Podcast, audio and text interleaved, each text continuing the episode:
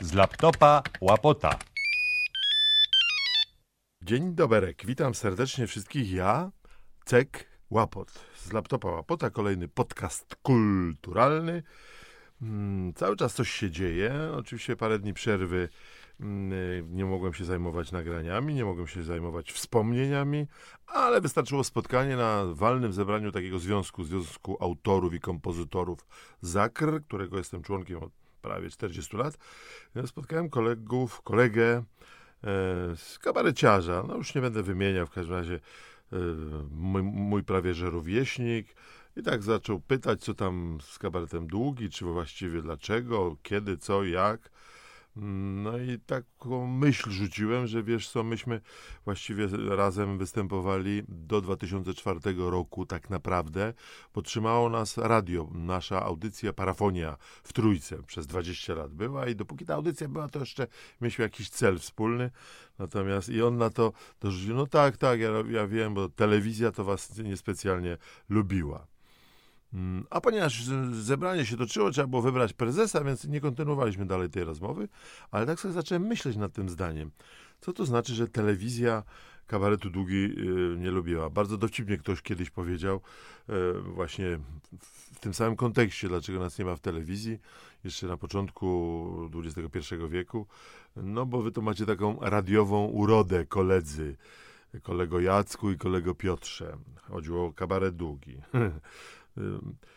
To jest nieprecyzyjne określenie, bo wiecie, telewizja jako taka, jeszcze przynajmniej w XX wieku, do roku 2000, telewizja tak naprawdę była takim najbardziej y, y, ważnym, istotnym i najwyższą formą takiego obcowania z kulturą. Takie jest oczywiście moje zdanie inni mogą mieć inne, ale y, po prostu, bo w telewizji, naprawdę telewizja mogła dotrzeć do wszystkich odbiorców. Praktycznie zasięg pod koniec XX wieku, na przykład w całej Polsce był, prawda? E, po drugie, my na przykład konstruując teksty kabaretowe też raczej staraliśmy się poruszać po obszarze zjawisk, postaci, e, sytuacji, które nasi widzowie kabaretowi mogli poznać dzięki telewizji. Zwróćcie uwagę, w 2000 roku już nie tylko publiczna telewizja, ale były i, były i e, platformy Polsatu, i platformy TVN-u, i inne jeszcze komercyjne telewizje, także no, działo się dużo i ta telewizja, natomiast to, że ktoś jest częściej w telewizji, a kogoś nie ma w tej telewizji, to nie znaczy, że telewizja go nie lubi albo że ma tą radiową urodę, bo wiecie, to jest... Hmm, bo to ludzie decydują, to nie telewizja. Telewizję tworzą ludzie, a te kamery, te ekrany, te mikrofony, no to są tylko techniczne środki, prawda? Dlatego taki powszechny i taki wspaniały stał się internet, bo tak naprawdę w internecie każdy może stworzyć własne radio, podcast, własną telewizję, własny film, YouTube, własnej. Nie jest już zależny od nikogo. Może to umieścić. Natomiast oczywiście, ile będzie miał wyświetleń, subskrypcji i wejść, no to już jest całkiem osobna sprawa, nie nadaje się do tego podcastu. A, a propos telewizji, to wspomniałem sobie niedawno, gdzieś byłem w Muzeum Techniki. Pierwszy telewizor, jaki mieliśmy w domu, jeszcze wtedy mieszkaliśmy w Dąbrowie Górniczej z moją mamą i tatą e, przy ulicy 3 Maja. Turkus się nazywał. Słuchajcie, skrzynia była taka jak po e, zmywarce albo mm, pralce z przodu ładowanej, e, a w środku oczywiście był w okleinie orzechowej duży telewizor z dwiema takimi białymi gałkami e, z przodu. Natomiast nazywał się Turkus, a w środku był taki mały kineskopik, taki ekranik, 14 cali był ten ekranik, malutki, czarno-biały, no ale zasiadało się. O godzinie 17 e, zaczynały się programy, był jeden program w telewizji. O 17 się zaczyna, wychodziła spikerka, przedstawiała, co będzie do wieczora. Zawsze o 19.30 był dziennik telewizyjny, o 20 była jakaś rozrywka. Najczęściej był to film polski, radziecki, e, ale też i e, co najmniej dwa razy w tygodniu szły zagraniczne filmy, również amerykańskie, francuskie. Były, były, były seriale, Bonanza czarno-biała. To wszystko lata 60., słuchajcie, było cudnie. Miałem taką ciocię we Wrocławiu, starszą panią, e, tam najbliższa rodzina mojej mamy mieszkała i przyjeżdżaliśmy do nich dwa, trzy razy do roku na dłużej, na dwa, trzy dni, na święta na przykład wielkanocne, Boże Narodzenie, mieli większy dom. W każdym razie ciocia wieczorami Czasami się zdarzyło na przykład, że o godzinie 22 już po kolacji jeszcze coś w telewizji miało być. Aczkolwiek program zwykle kończy się około 22, 3 od 17, przypomnę. Taki krótki program był nadawany. Natomiast y, y, ciocia była oburzona, ponieważ ona jak schodziła na 20 ze swojego pokoju przed telewizor, żeby obejrzeć teatr telewizji, to ubierała się y, w sukienkę, czesała włosy, zakładała oczywiście okulary i aparat słuchowy, ale twierdziła, że my jesteśmy nie, nienormalni i niemoralni, ponieważ ona miała przekonanie święte, że ci z tego telewizora nas widzą, że to jest tak jak w teatrze. Nie można pójść do teatru w piżamie, na przykład do połowy tylko ubranym, nie wiem, w spodnie, a już górę od piżamy, prawda? Trzeba się ubrać jak do teatru albo jak do kina. Zresztą podobny przypadek miałem, to były lata 60., słuchajcie, a podobny przypadek miałem z, a propos telewizji z sąsiadką w, w XXI wieku już. Sąsiadka z Dąbrowy Górniczej, sąsiadka mojej mamy tam z mieszkania, ponieważ rzeczywiście pod koniec lat 90. XX wieku kabaret długi dość często się pojawiał w telewizji, w programie Telewizji Katowice. Prowadziliśmy nocne programy, Noc z kabaretem długi, mieliśmy taki cykl teatrzyk satyry kabaretu długi. No i byliśmy w tej telewizji, no byliśmy w tej telewizji katowickiej, byliśmy. Już wtedy były wszystkie stacje właściwie dostępne. Były Polsat i był TVN i, i były zagraniczne stacje. Jak już ktoś miał kablówkę, to miał 200 stacji 195 zagranicznych i kilka polskich. Natomiast sąsiadka zagadnęła mnie pewnego dnia, kiedy wychodziłem od mojej mamy. E, proszę pana, bo panie Jacku, ja, wie pan, ja tak choruję tutaj i w ogóle i tam, a tamten Nowak w telewizji jest, nie? Ja, chodzi pani o tego takiego szamana uzdrowiciela, który nadaje. No właśnie. Nie mógłby pan mi tam załatwić, żebym, ja bym, ja bym chciał do niego przyjechać osobiście, nie, nie przez telewizor, tylko osobiście. Ale pani Aniu, ja przy... znaczy Nowak, on, z tego co ja wiem, bo ja go raz chyba tylko widziałem króciutko, on z Warszawy, w dwójce on ma te programy, bo tam był, w dwójce się pojawiał Kaszpirowski na początku lat 90., a potem nasi rodzimi e, szamani.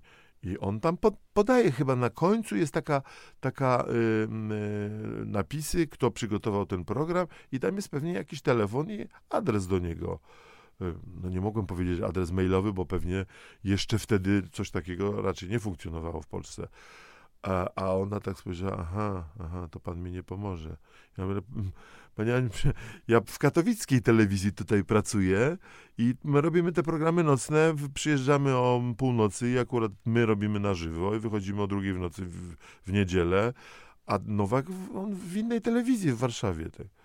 I ona tak spojrzała na mnie z pogardą i z takim niesmakiem, że taki, proszę, niekulturalny człowiek, który po prostu nawet sąsiadce mamy nie pomoże. Przecież oni w tym jednym pudle, w tym telewizorze na pewno się muszą spotykać, skoro ten Nowak robi program na dwójce o 17, a on o 24 na TVP Katowice. To przecież ta sama skrzynka, pudło, telewizor. No, tak ludzie postrzegali telewizję w latach 60. Moja ciocia i sąsiadka mojej mamy w roku, powiedzmy, że to był 2000. To jest coś nieprawdopodobnego opowiedziałem to mojej mamie, ale tak jakoś yy, potem oczywiście przy następnej wizycie moja mama chyba bardziej trzymała stronę sąsiadki niż moją. Naprawdę nie możesz jej załatwić tej wizyty u Nowaka. No cóż, tak to było, słuchajcie, z telewizją. Taka była ta telewizja do mm, początku lat 70., bo potem nastąpiła era gierko-katowicyzmu takiej religii, która mm, wyszła z Katowic, stanęła w KC w Warszawie, Edward Gierek, Edward VI czy VIII, już nie pamiętam dokładnie, bo jak to mówił mój kolega, wszystko zaczęło się od szóstego zjazdu, gdzie on został wybrany pierwszym sekretarzem, a prezesem telewizji został Maciej Szczepański. No i też miałem bardzo zabawne epizody z Maciejem Szczepańskim, bo ja zacząłem pod koniec lat 70. studiować na Uniwersytecie Śląskim Wydział Radia i Telewizji. I prezes telewizji polskiej, Maciej Szczepański, przyjeżdżał sobie do Katowic, zresztą on chyba w ogóle pochodził ze Śląska. W każdym razie mieszkał oczywiście w Warszawie, rozbudowywał tam te gmachy na Woronicza i przyjeżdżał do, do Katowic na Wydział Radia i Telewizji na wykłady, bo gdyż on prowadził wykłady z takiego przedmiotu, który się nazywał teoria propagandy, albo też teoria propagandy socjalistycznej. Już nie jestem pewien. Socjalistyczne nie zmieściło się w indeksie. W każdym razie mam indeks, dostałem dostateczny z egzaminu. Było to bardzo zabawne, ponieważ no, wszyscy przyjeżdżali tam, reżyserzy, e, organizatorzy produkcji radiowej, telewizyjnej, dziennikarze radiowi, czyli tak jak ja, telewizyjni dziennikarze, operatorzy przyjeżdżali, mieli swoje zajęcia w, w, na wydziale niedaleko telewizji Katowice, niektórzy w samej telewizji mieli zajęcia praktyczne. I nagle się okazało, że jak wszyscy rano przyjechali, dzisiaj nie ma żadnych zajęć. Ale dlaczego? Bo dzisiaj przyjechał Szczepański i będzie wykład. I wszyscy się schodzili do auli, siadali. Maciej Szczepański opowiadał, palił Marlboro od Marlboro, to się pamiętało, bo ten zapach wchodził, w, że tak powiem, w płuca i w krew. Palił jednego papierosa za drugim, a dziekan ówczesnego wydziału, przez litość nie będę już wymieniał nazwiska, w każdym razie mm, dość spory, wysoki człowiek mojego wzrostu, szczupły taki, e, siedział zaraz pierwszy, bo e, dziekani i wszyscy pozostali e, pracownicy wydziału też musieli słuchać wykładu Macieja który e, opowiada na tablicy o tej propagandzie, rysował jakieś zbiory, jakieś kółka na tablicy, kredą, palił te papierosy, a dziekan Kubiczek od, czasu do czasu podbiegał z taką stojącą na nodze popielniczką dużą, z taką tacką okrągłą, która mia, miała tam 80 centymetrów, podbiegał, tak podstawiał, bo ten y, y, y, popiół z papierosa Marlboro już miał z 2 centymetry i wszyscy się zastanawiali, kiedy odpadnie. Czy dziekan zdąży, czy nie zdąży? Zdążył znowu. Wszyscy odetchnęli, siedzieli dalej, słuchali tych wywodów na temat teorii propagandy i wszyscy się ożywiali dopiero, kiedy dziekan znowu spróbował z drugiej strony, bo Maciej przekładał kredę do lewej ręki, tak, żeby stawać, stawać en face do studentów, bokiem do tablicy. Przekładał wtedy papierosa do prawej. W tym momencie, jak przekładał, to już się wydawało, że odpadnie, ale dziekan znowu zdążył podbiec, podstawić popielniczkę. E, Maciej Szczepański, prezes telewizji, strzepywał. I wszystko kończyło się dobrze. No, bardzo były piękne czasy i co byśmy zrobili na tych wykładach, gdyby nie ten nasz dziekan, który się starał nie zabrudzić tej auli. Ja na, mm, przyjechałem mm, pewnego dnia, bardzo pamiętam, było gorąco, przyjechałem w, w autobusem z Dąbrowy w klapkach, japonkach, w jakimś t-shircie y, na wydział po jakiś wpis do indeksu i nagle się okazuje, że jest Szczepański. Ale ja mówię, jak no, przecież już jest sesja, to już nie ma wykładów. No nie, dzisiaj masz egzamin. Ja mówię, jak to? No tak, nikt nie wiedział, a on dzisiaj przyjechał i musisz dzisiaj ten egzamin zdawać. I ja tak wszedłem, nic w ogóle z marszu, jak to się mówi, z tego autobusu, jeszcze bilet miałem w ręku skasowany w jedną stronę i, i ja jak te nogi schować, bo takie ubrodzone, ukurzone stopy w, w japonkach, żeby tak głupio nie było, on, on w gabinecie oczywiście palił Marlboro Marlboro. Na szczęście biurko było dość duże, więc schowałem się tak tutaj i usłyszałem, aha nie, nie usłyszałem, tylko losowane były takie małe karteczki, maluteńkie karteczki, dosłownie jeden, dwa wyrazy, to były pytania. Ja dostałem, uwaga, pytanie Tiergarten. No, jakie skojarzenia? Tiergarten. Tiergarten to jest y, y, stacja metra w Berlinie. E, to jeszcze były czasy, kiedy oczywiście był Berlin wschodni i zachodni. Ale Tiergarten to było również dzielnica, którą, uwaga, zdobywali Czterej Pancerni, kiedy już były ostatnie odcinki tego kultowego z tamtych lat serialu, e, idąc na Berlin, czyli już w Berlinie. Oni właśnie chyba zjechali w ogóle do stacji metra, tak mi się wydaje, tym czołgiem. Nie pamiętam, już te ostatnie odcinki nie były dla mnie takie fascynujące. Najbardziej lubię te pierwsze osiem, bo najpierw przeczytałem książkę Przymanowskiego, a potem obejrzałem to w telewizji, no i, i a potem obejrzałem jeszcze 30 razy. Natomiast y, Tiergarten wiem, że oni tego. No i, i tak co to ma wspólnego z teorią propagandy? I tak zaczynam ściemniać coś, ale z, krok po kroku, słowo do słowa, jakaś tam piłeczka odbita do prezesa, prezes podsuwa, no ale kto zdobywał? Ja mówię, no Polacy. No, to też o to pytam. No właśnie, a czemu y, służył na przykład ten odcinek y, w, w serialu? No takiej ugruntowaniu takiej prawdy historycznej. No i on wtedy mnie, uwaga, poprawił. Powiedział, no to, to była po prostu propaganda, żeby w tym odcinku tego kultowego serialu cała polska młodzież dowiedziała się, kto zdobywał Berlin, że to ten czołg rudy, ten pies, ten Janek Kos i to, że to było właśnie Tiergarten, to na my, Polacy, zdobywaliśmy. I to była, to, to jest też tak zwana to teraz się mówi lokowanie produktu, a to było lokowanie faktu historycznego, bo Polacy wiadomo byli w Berlinie. Natomiast czy rzeczywiście byli w tym Tiergarten, to już tylko ma, Maciej Szczepański wie. No ale w każdym razie było, było, yy, było wesoło, aczkolwiek napięcie bardzo było duże kiedy już wpisał to dostateczne, wyszedłem zadowolony, że nie było obciachu i nie, nie wyrzucił mnie po prostu, jak ja się ubrałem na egzamin z nim. No, zresztą już wtedy moi koledzy szli do pracy do telewizji, y, do kolorowej telewizji. Drugi program się przecież pojawił w połowie lat 70. Pierwsza transmisja telewizji kolorowej nadawana przez polską telewizję, uwaga, była ze zjazdu któregoś tam chyba ósmego zjazdu mm, Polskiej Zjednoczonej Partii Robotniczej. Towarzysze siedzieli chyba w sali kongresowej, wszyscy mieli czerwone twarze. I to nie chodziło o ideologię, tylko chodziło o no, no taki kolor był wtedy, były tylko trzy kolory w telewizorze. To nie był telewizor kolorowy, tylko trzy kolorowe. No ale w każdym razie y, cały czas, jak, jako dziennikarz wprawdzie radiowy przyszły, oczywiście już od 84 byłem w radiu, ale wiedziałem, że dobrze by było z tej strony kineskopu, czyli jako widz, e, oglądać, przejść tam do środka, do tej skrzyni, wejść i jakiś program zacząć e, brać udział w jakimś programie, no cokolwiek, pokazać się, żeby e, i mama się ucieszyła, i żeby zadać szyku znajomym, no i żeby może przekazać jakieś, jakieś e, artystyczno-literackie treści. Pierwsza nasza piosenka, którą nagraliśmy właśnie dla telewizji Katowice, mm, to chyba była jeszcze właśnie przed tym egzaminem u prezesa Macieja Szczepańskiego, była e, piosenka zatytułowana Było jak było. Zagraliśmy ją w, w trójkę z kompozytorem, czyli z Zbigniewem Tumidajewiczem, którego wtedy dokooptowaliśmy do programu Kabaretu Długi.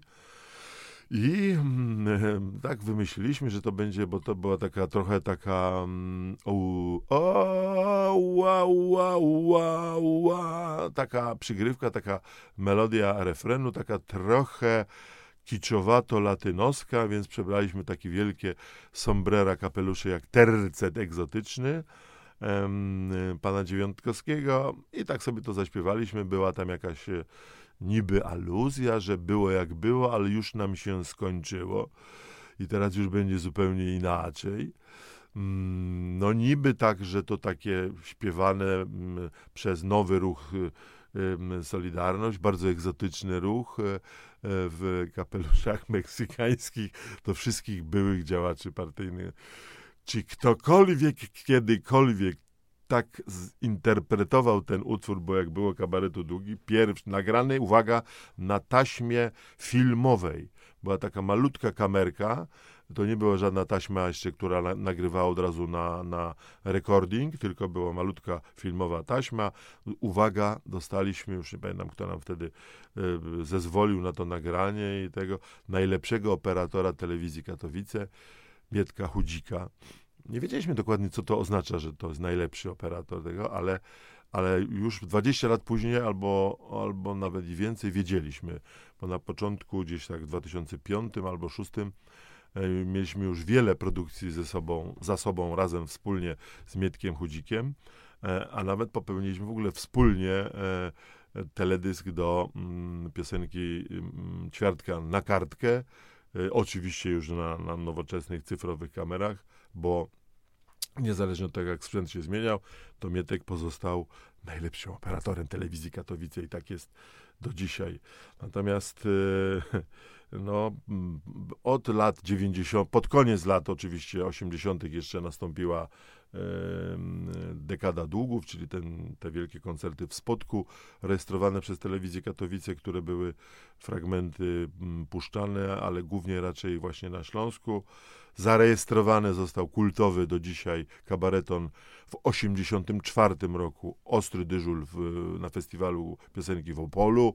To jest ten, co Smoleń robi szeptankę, co ja śpiewam balladę o ludożercach i między innymi za wykonanie tych tekstów bez właśnie z, z tymi rzeczami, które cenzura skreślała. No między innymi dlatego raz się to tylko ukazało i już nigdy więcej, ale czasami w TVP rozrywkach można zobaczyć fragmenty a potem już poszło, jak lata 90. się zaczęły, zaczęły się komercyjne telewizje, no to się, mm, się pojawialiśmy w różnych stacjach, oczywiście, e, oczywiście i w telewizji Kraków, u naszego wspaniałego kolegi, redaktora Krzysztofa Hajcha. On miał dwa takie programy, Hajch Live i Marginałki. Przyjeżdżaliśmy do Krakowa, nagrywaliśmy tam skecze, jeździliśmy do Poznania. Uwaga, Stefan Mroczkowski, jak no, przeczytałem w Wikipedii teraz, to Nestor polskich reżyserów rozrywkowych, Telewizja Poznań, wymyślił taki program Kanał Piąty, do którego zapraszał kabareciarzy e, i to się działo raczej tak e, że nie to, że nas telewizja nie lubiła. Lubiła nas, zapraszały nas różne telewizje. Nawet ogólnopolska w latach 80. nas zaprosiła, bo to generalnie polegało na tym, że żeby wystąpić w telewizji, trzeba być w telewizji. Stara zasada.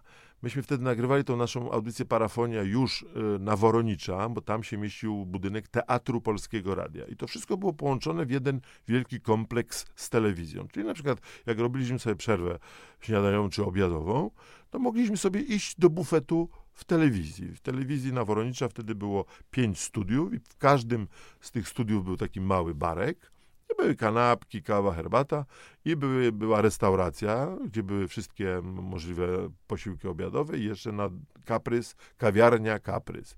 I jak tam się było, to się za trzecim czy czwartym razem wpadało w oko panu redaktorowi, na przykład Feridunowi Erolowi, właściwie to reżyser, który robił wtedy skautów piwnych i potem nagle pojawiliśmy się na nagraniu skautów piwnych. My tu jeszcze jutro jesteśmy, nagrywamy tam radio no to przyjdźcie, to będziecie skautami piwnymi. No i, i, to się tak, tak odbywało. Być może dzięki temu, że pojawiliśmy się tu i ówdzie, mimo tej naszej radiowej urody, no to potem nas zaczęły zapraszać te um, telewizje um, regionalne, ale oczywiście najwięcej czasu spędziliśmy w telewizji Katowice w latach 90. E, Waldek Patlewicz zaproponował nam e, takie cykliczne programy w nocy z niedzieli na poniedziałek, a potem chyba w nocy z piątku na sobotę, dwugodzinny noc z kabaretem długi.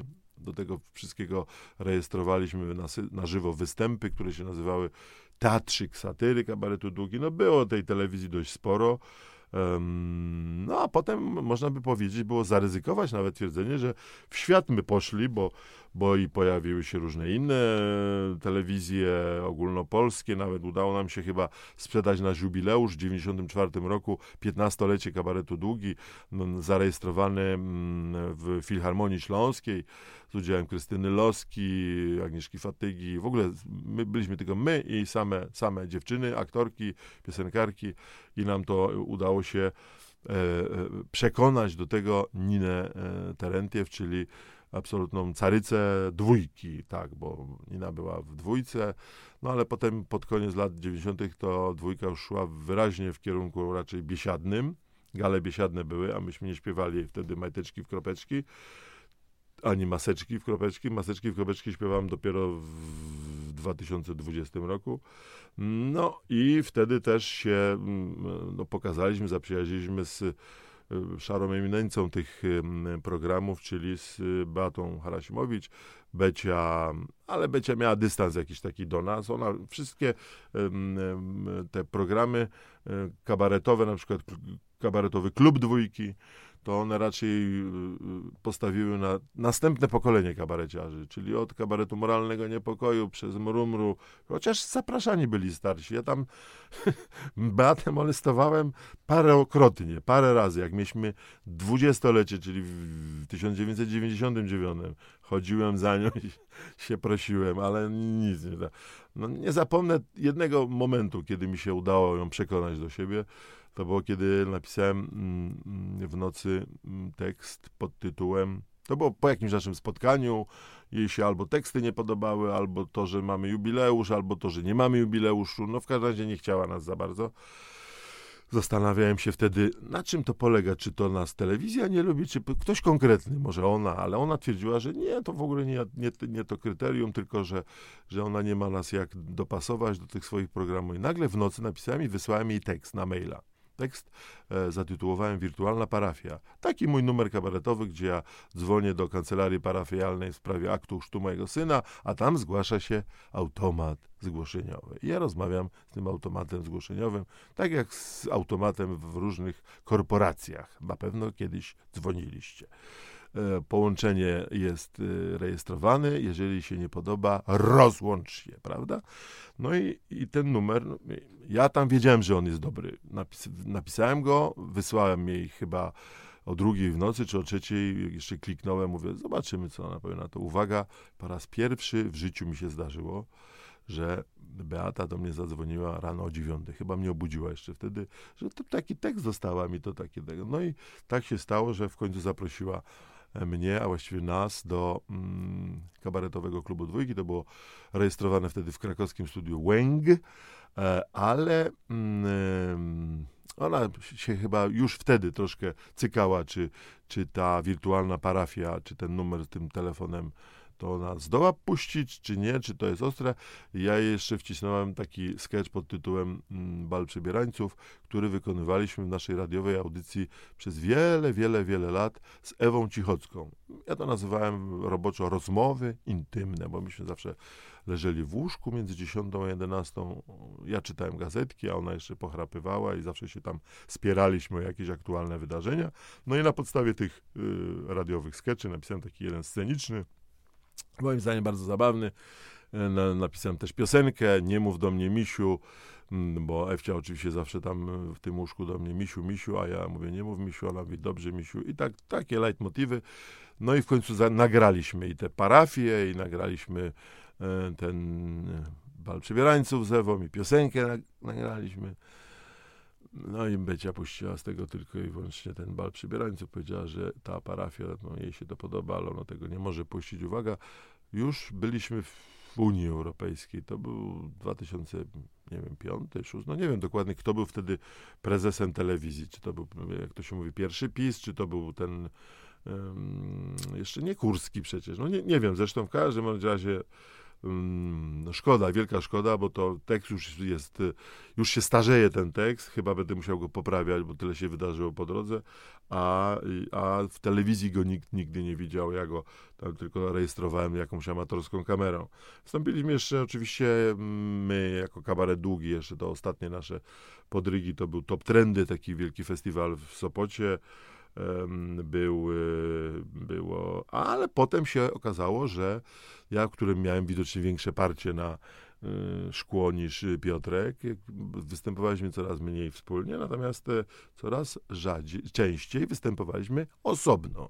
Na przykład w takim e, serialu e, HBO pod tytułem Nastojaka, gdzie były monologi, no to ja tam się dostałem z z castingu. Normalnie przyjechałem do Krakowa do znajomych, idę, patrzę, jaszczury, pod jaszczurami dokładnie klub. I taki wielki napis casting do programu HBO na stojaka. Wchodzę do środka, patrzę sami znajomi. Jakiś tam operator, który mi zna, znajomy z telewizji Kraków, w której przecież występowałem, ale siedzi za e, konsoletą Janusz Zaorski, reżyser telewizyjny, brat Andrzeja Zaorskiego, naszego kolegi kabareciarza. No i ja się przedstawiłem, czy ja mogę tutaj też? A kto, kto ty? No, Zaorski mnie nie znał, mnie. Natomiast tam ci, no to stary, stary kabareciarz, no taka młodzież przy, przyszła tam trochę, jeszcze wtedy nawet ludzie nie używali określenia stand-up. Tam opowiadali jakieś dowcipy. No ja wyszedłem z takim moim monologiem, no Boże, jak mam, mam doświadczeń ponad 20 lat no, na estradzie kabaretowej, więc po prostu się dostałem tego programu, potem zarekomendowałem mojego kolegę Piotrka i tak się tam pojawialiśmy w tym mm, na stojaka parokrotnie, nakręcany w Warszawie, rejestrowany. Ja największą frajdę miałem, że miałem kiedyś okazję wystąpić w programie 997, E, też jeszcze na dwójce, czyli to program Fajbusiewicza e, poświęcony no, poszukiwaniu przestępców, rozwikływaniu zagadek, e, gdzie się, dlaczego ktoś zginął, albo gdzie się podziały pieniądze i, i co się właściwie wtedy wydarzyło w Dąbrowie Górniczej. Program był kręcony w Dąbrowie Górniczej, to było bardzo zabawne. Ja usiłowałem ten program odnaleźć w archiwach, bo no to ja byłem mordercą z Dąbrowy Górniczej. To bardzo zabawna w ogóle historia była z tą obsadą. W każdym razie okazało się, że mm, nie ma tego programu, natomiast morderstwo emeryta Leszka M. z Dąbrowy Górniczej jest, bo Fajbusiewicz z programem 997 przeniósł się potem z dwójki, gdzie był on podobno krytykowany za to, że to jest program instruktaż dla chcących popełnić przestępstwo lub zbrodnię. W związku z czym, tak na przykład policjanci twierdzili na szosie, czasami nam się zdarzyło lub występować w takich programach szkoleniowych i policjanci mieli o tym programie bardzo złe zdanie. Natomiast Fajbusiewicz nakręcił to, potem przeniósł całą serię do Polsatu i uwaga, ja szukam, klikam w sieci, w Google, a tu się okazuje morderstwo Leszka M. z Dąbrowy Górniczej. Mówię, to jest ten odcinek. I się okazuje, że jest to morderstwo to mieszkanie, ten, ten dzielnica Gołonuk. Tylko mnie tam nie ma. Słuchajcie, nie wiadomo, oni po prostu to nakręcili jeszcze raz, bo to były ta jedna z tych spraw nigdy nie rozwikłanych. Być może teraz oczywiście już znaleźli tego e, bandytę, który zabił tego emeryta. Co on mu temu emerytowi miał? Chyba niedopitą flaszkę wódki mógł mu zabrać. No, w każdym razie mm, nie ma mnie tam jestem po prostu najbardziej rozczarowanym człowiekiem byłem, kiedy zobaczyłem, że, że nie ma tej sceny, kiedy ja z nożem go atakuję, a potem idę do łazienki, myję ręce i jestem chwalony przez panią Fajbusiewiczową, która no to jest bardzo, nie, że pan kombinuje, dobrze, dobrze, niech pan spróbuje, bo przecież na pewno musiał pan się pokrwawić. No w każdym razie ja miałem twarz podobną do portretu pamięciowego przestępcy, no a nie ma tego nigdzie w archiwach. Jestem strasznie zawiedziony. Mm, nie jestem zawiedziony z udziału w TVN-ie, bo nie wiem, czy pan pamięta ktoś, że TVN, kiedy ruszył całą platformą, to między innymi powstał też kanał TVN Religia. I tam, tak, tak, kochani, tam w tej telewizji pojawił się człowiek, który całkiem jeszcze niedawno stał na podium wyborów prezydenckich w Polsce. Szymon Hołownia prowadził tam program Ludzie na walizkach. Zostałem namówiony do tego udziału w tym programie przez człowieka, który zajmuje się, bo jest w Polsce sprawy transplantacji narządów są jakby centralnie sterowane i mm, doktor Wilk, y, który się tym zajmuje na Śląsku, znaliśmy się po prostu, on wiedział, że moja córka zginęła, jej narządy poszły do transplantacji, w związku z czym namówił mnie do udziału w tym programie, wystąpiłem. E, to nie jest taka poważna rozmowa, a Szymon to bardzo dobrze prowadził i było to, także mogę śmiało powiedzieć, że poznałem OMC prezydenta. Mało co prezydenta, w każdym razie Szymon to bardzo dobrze prowadził. Zresztą powstała książka potem pod tytułem Ludzie na walizkach. Zawsze opowiadali i zeznawali, yy, on spisywał te opowiadania ludzi, którzy no coś tam przeszli. Natomiast nie wiem, czy ta moja wypowiedź przysłużyła się w jakikolwiek sposób e, transplantologii, natomiast na pewno e, pogorszyła sytuację transplantacji e, słynna wypowiedź ministra sprawiedliwości, który doktora z Warszawy zapowiedział w ten sposób, że już nikt nigdy nie będzie przez tego pana pozbawiony życia. to bardzo cudne naprawdę i bardzo ważne dla medycyny, dla tych, co czekają na przeszczep. Z czego ja się śmieję, nie wiem. No w każdym razie no, była taka historia. Okazało się, że ten program e, potem był wielokrotnie powtarzany, bo to, to jest niestety e, taka, mm, no, taka prawidłowość, taka mm, zaleta dla jednych, a dla drugich wada, że jak już program raz jest zrobiony, to oni go potem mogą powtarzać wiele, wiele lat później. I ja na przykład dostałem trzy lata po emisji tego programu nagle telefon od jakiegoś mojego kolegi, którego nie widziałem 10 lat, powiedzmy ze Szczecina, który dzwoni i składa mi kondolencje, kondolencje z powodu śmierci mojej córki. Ja się domyśliłem oczywiście, że on to widział, ale nie byłem w stanie znaczy nie, nie byłem świadom, że to, że to chodzi, że to jeszcze po tylu latach. Zresztą ten program potem jako, jako kanał w ogóle został zlikwidowany. Tam była reorganizacja całej tej platformy cyfrowej. Mm, natomiast e, widzę, że cały czas trzyma się dzielnie. Jeszcze jedna e, platforma cyfrowa, bo to wszystko potem przeniosło się powolutku, pomalutku, cała telewizja, całe radio, a właściwie większość gazet w tej chwili. To wszystko już jest w sieci, w internecie. Jest też taka jedna strona, która się nazywa trzeci sektor TV, to znaczy trzy, trójka, trzeci sektor TV. E, I dostaliśmy zlecenie, ja z kolegą Piotrem Polańskim, operatorem, mm, no nie z tych polańskich, ale równie zdolny, ale równie zdolny filmowiec, operator z Katowic, na nakręcenie takich filmików krótkich na temat różnych organizacji trzeciego sektora, czyli to się nazywa ekonomia społeczna, czyli to są wszystko stowarzyszenia, E, fundacje, towarzystwa, e, na przykład Stowarzyszenie Dzieci Chorych na Kraniostenozę, które założyła matka dziecka, dzieci, trojga dzieci, trzy, troje dzieci jej się urodziło z kraniostenozą. E, już pomijam to, że ona, co ona przeszła i co ona walczyła, bo to, to, to inaczej by powiedzieć, oczywiście nie chcę, żeby się ktoś obraził, ale to jest taka wada, którą widać, bo to jest, są dzieci z wodogłowiem, jak to się popularnie i nieładnie mówi. Natomiast to wszystko da się uratować i, i leczyć. Poznaliśmy noclegownię brata, e, świętego brata Alberta, gdzie bezdomni sami sobie budowali różne e, no, świetlice, łóżka sobie sami zbijali. Jeździliśmy w różne miejsca, najdziwniejsze. Ochotnicze Straże Pożarne. Nie wiedziałem, że Ochotnicze Straże Pożarne to też są organizacje społeczne. A w ogóle zaczęło się wszystko od dwóch wyjazdów zagranicznych.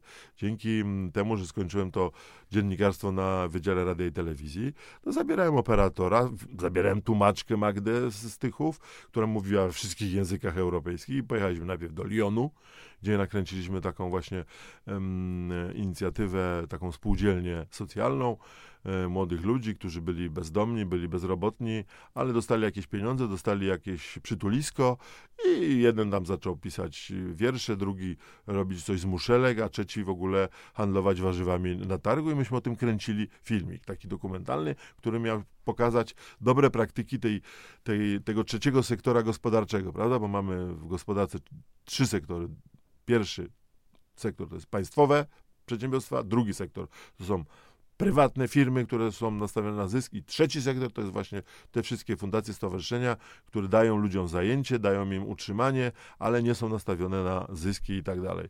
Bardzo to ciekawa robota była, przez półtora roku chyba tych filmików ze sto nakręciliśmy. Wszystko się skończyło w, bodajże w, w 2007 lub 8, 8 raczej, na takim wielkim kongresie ekonomii społecznej, który się odbywał w Gdańsku, e, te, tam na, w tej sali Filharmonii na Wyspie Ołowianka. E, narobiliśmy się, nie wiem, czy te filmy wszystkie jeszcze są. w każdym razie przygoda była wielka, bo odwiedzaliśmy mnóstwo ludzi, no a potem siedzieliśmy e, z młodym Polańskim, czyli z Pawłem u niego w domu przy maku i montowaliśmy te filmiki, no bo to chodziło, to były takie wizytówki, wypowiedzi tych wszystkich ludzi. Filmików od groma narobiłem e, i wszystkie te filmiki trafiły potem do sieci i powiem jedno, że kulturalny podcast to jest na, nadal twierdzę, że telewizja jest jedną z najwyższych form, ale wszystko to razem, telewizja, radio, y, czasopisma, gazety, wszystko razem jest w sieci. I to jest teraz sieć, internet, to jest najwyższa forma, że tak powiem, produkowania kultury, obcowania z kulturą, spotkania z kulturą i tak już będzie, e, myślę, przez cały ten następny XXI wiek. A więcej szczegółów z tych różnych przygód historycznych, telewizyjnych i innych oczywiście znajdziecie w e, analogowym alfabecie kabaretowym, kabaretowym który przygotowuję. A jeżeli ktoś ma ochotę sprawdzić, co teraz aktualnie robię, to twierdzę, że moja radiowa mm, uroda no, trwa nadal w internecie. Zapraszam na e, taką, taki profil Selfie Band, pisane po angielsku Selfie Band gdzie produkujemy takie pioseneczki na różne tematy, a jeżeli bardzo już operator się wykrzywia na moją twarz, to wtedy zakładam maskę jakiegoś polityka i wtedy czuję się bezpieczniej, jest wesoło i zabawnie. Pozdrawia Jacek Łapot.